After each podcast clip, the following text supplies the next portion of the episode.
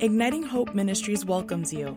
Prepare yourself to listen to a message that will spark hope and renew your mind. Hi, Steve Backlund here from Igniting Hope Ministries. Thank you so much for listening to this podcast. The title of the day's message is Why I Make Declarations, Part 2. You say, hey, where's Part 1? Well, Part 1, I spoke this previous weekend it would have been February 20th at Bethel Church, and I spoke a message, Why I Make Declarations. I'll do a quick review of that. If you want to hear or see the full message, you can go to Bethel Church YouTube channel. It was a great time. Why I Make Declarations.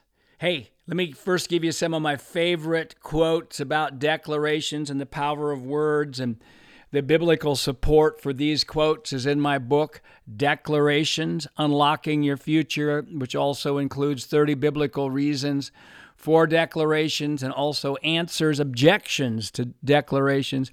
And in my book, You're Crazy if you don't talk to yourself. Here's some of my favorite quotes We cannot change our lives without changing how we talk. We don't have something just by saying something, but saying something is necessary to having something. If something happened, something was spoken. Both God and the devil need our words to accomplish their wills. Whatever we talk a lot about, we will see more of. We don't use our words primarily to describe our lives, but we primarily use words to change our lives. The best thing some Christians could do is just stop talking. oh my. Now, declarations are biblically based faith statements about what is true, even though it's not in our experience yet or not fully in our experience. By the way, the nature of faith is that you believe and then see. It's not we see and then believe. And so, declarations, faith statements, we live by faith, not by sight. Some, instead of using the word declarations, uh, call them decrees, proclamations, affirmations, or confessions. Now, in a message I shared on Sunday, I said much of what I'm experiencing right now in my life is the result of what I declared 25 years ago when it seemed ridiculous. Not everything that I've declared has happened, but so much has. And I am convinced of the power of speaking life. And so on Sunday, I gave some reasons why I make declarations. Let me mention four of those reasons, and then we'll get into some new material that I'm going to share on, and then I'm going to even expand on this again next week. We'll make this kind of a a theme. We'll make it a series. Number one reason I make declarations is because death and life is in the power of the tongue. Proverbs 18:21 says death and life is in the power of the tongue and those who love it will eat its fruit. Those who love what? Those who love the revelation will eat the fruit of their past words. And again, one of the greatest revelations we'll get is that life is in the power of the tongue. It's a key for how to increase our talents. The talents mentioned in Matthew 25. It is a key to release grace upon ourselves and others. Ephesians 4:29 says, "Let no corrupt word proceed out of your mouth, but only that which is for necessary edification, that it may impart grace to the hearers." Grace, one of the best definitions, is the empowerment to do God's will. And so I get to determine the level of grace or life that I receive based on the life that I speak over myself. You say, well, what is life? Well, life is words that are in agreement with the the promises of God, with the love of God, with love for other people.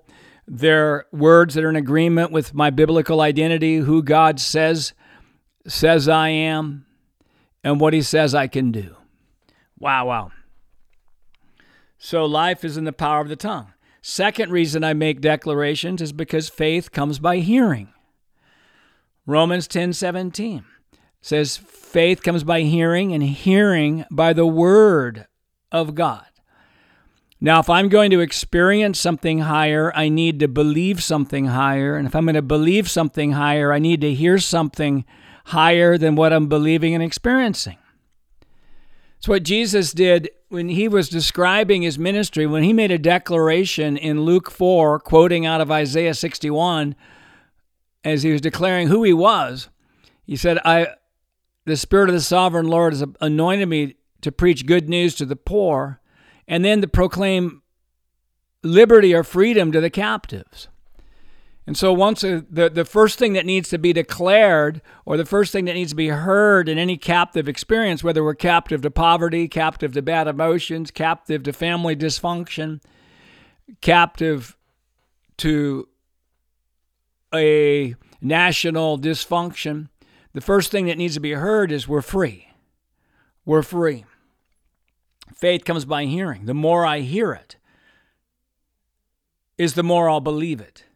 Certainly, we can have vain repetitions and that, but I believe I'm talking to people who actually love the word and who speak the word and who who are learning how to attach faith to it. A third reason I make declarations is because I am to call those things that do not exist as though they did. I'm to call those things that do not exist as though they did. That's Romans 4:17, the last part of the verse. That's how God gives life to the dead.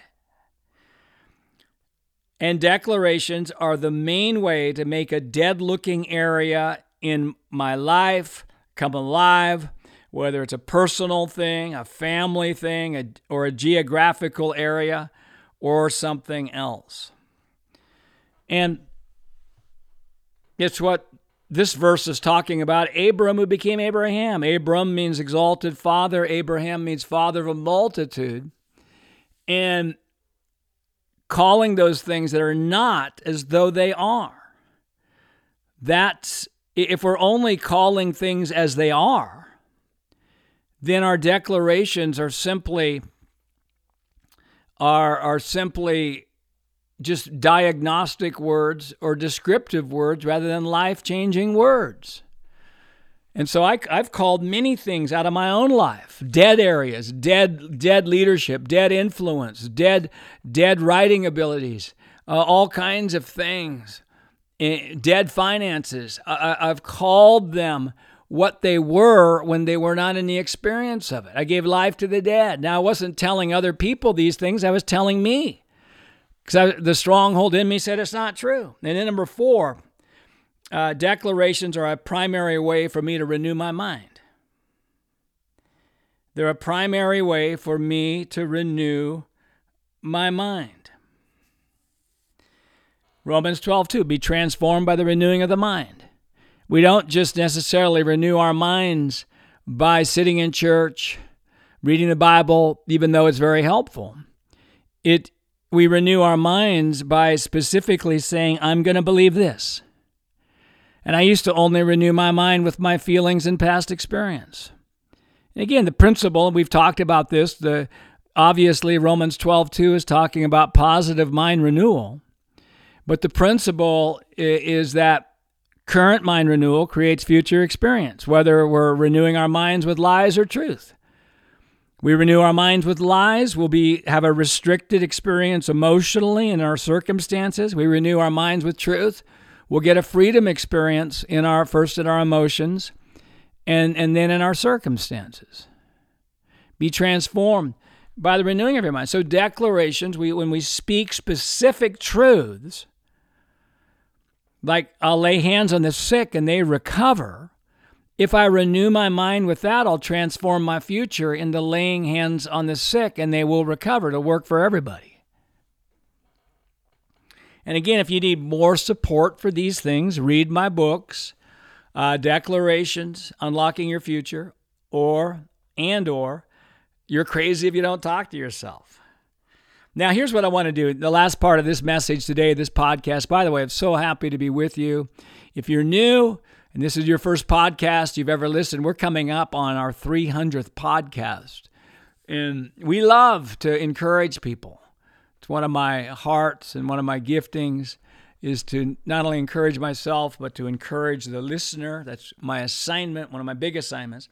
So, what I'm going to do in this last part, I'm just going to mention uh, four other reasons I make declarations. And then next week, I'm going to go deeper uh, into these reasons. I love the overlap because I don't know about you, but I need to hear things more than once to get them in me. My wife, I've shared with you, she will get a message that she believes the Lord has for her, a truth, and she'll listen to it over and over and over and over again.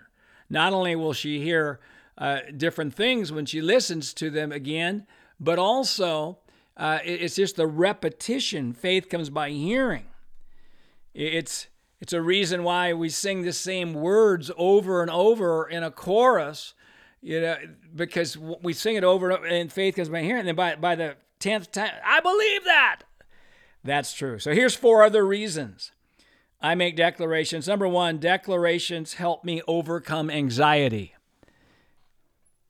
Philippians 4, 6, and 7 says, Let uh, do not worry about anything, but in everything by prayer and supplication with thanksgiving let your requests be made known to God, and the peace of God, which passes all understanding, will guard your hearts and your minds in Christ Jesus. And so, the moment we say, the key phrase in that verse is with thanksgiving, the moment we start thanking God about, we, when we're tempted to worry, we use thanksgiving. Thank you, Lord, you're taking care of that. Thank you, my prayers are working. Thank you, I'll know what to do. Thank you, you're providing. Thank you for divine health. Its declarations help me overcome anxiety. Two, declarations help me to abide in the word. John 8 31 and 32, Jesus said this If you abide in my word, you are my disciples indeed, and you will know the truth, and the truth will make you free. As we speak the word, as we meditate, as we mutter in it, it says, in Joshua 1 8, this book of the law shall not depart from your mouth, but you shall meditate in it day and night. That word meditate means mutter. And so as we just talk to God about the word, talk to ourselves, and then make declarations from the truths that we find in the word about our ability to obey what's being said, our identity that's released uh, in, in that particular thing then we abide in the word and we will know the truth, and the truth will make us free. Number three, a declaration is taking up the sword of the Spirit. Ephesians 6:17 says, Take up the sword of the Spirit, which is the word of God.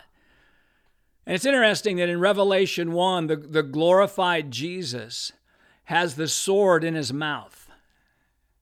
And I believe one of the greatest ways that we can take up the sword of the Spirit the Word of God and defeat the mindsets that want to block us from our promised land. The mindsets of shame, the mindsets of pessimism, foreboding, unworthiness, victim mindsets, etc. Declarations are a main way of doing that. And then, number four, declarations pull down strongholds, demolish arguments, and take thoughts captive. They pull down strongholds, demolish arguments, and take thoughts captive. And it's a it's a powerful thing. You go 2 Corinthians 10, 4 and 5. The weapons of our warfare are not carnal, but they're mighty in God to the pulling down of strongholds. And declarations are a mighty weapon to pull down strongholds because when you start speaking truth, you're establishing new strongholds and you're replacing almost. Hey, we'll get into this more next time on our next podcast. I am fired up about that. Hey, thanks so much for listening to this podcast from Igniting Hope Ministries. Steve Backlund here. And we here are to ignite your hope. By the way, check out our new website that that we have. We are excited about that.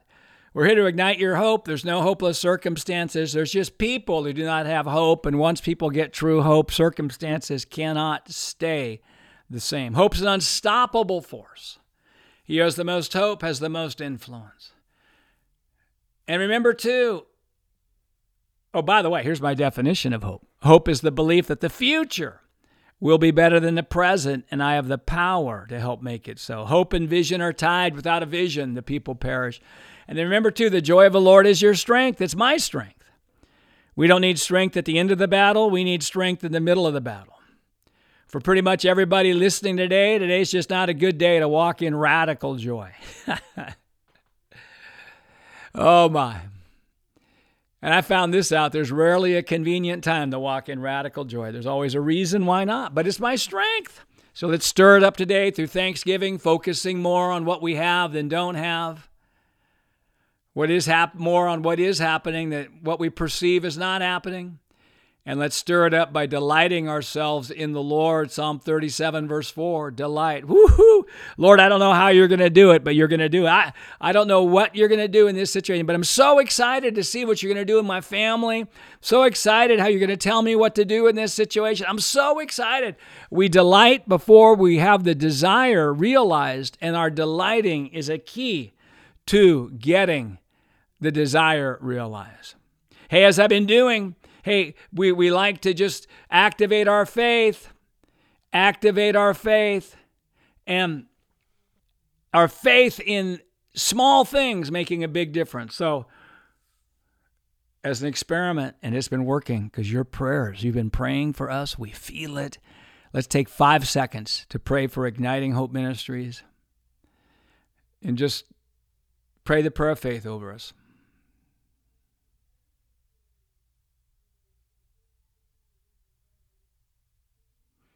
Amen. Thank you. That's powerful. Just say that prayer is powerful and it's, it's radically influencing igniting hope and my life. And also, we're standing with Beni Johnson, Bill Johnson's wife, who's in a cancer fight right now. We're, as the Igniting Hope family, we're agreeing for breakthrough on earth as it is in heaven, in Beni's body as it is in heaven. Hey, if you're not signed up for our newsletter, sign up. You can go to ignitinghope.com. We'd love to have you with us telling you what we're doing. And exciting thing that's coming up March 2nd, right around the corner, is that we're doing our annual negativity fast positivity feast 40 days. You can find out about that at ignitinghopeacademy.com. ignitinghopeacademy.com. Hey, bless you guys. Thank you so much for listening. If you appreciate these podcasts, why don't you tell somebody else about it? And if the Lord stirs you to sow financially into Igniting Hope, that's always a blessing. You can go to our website, ignitinghope.com, and, and donate there. Thank you so much. We'll see you next time. We hope that you have been blessed by this message. For more resources, you can visit our website at ignitinghope.com.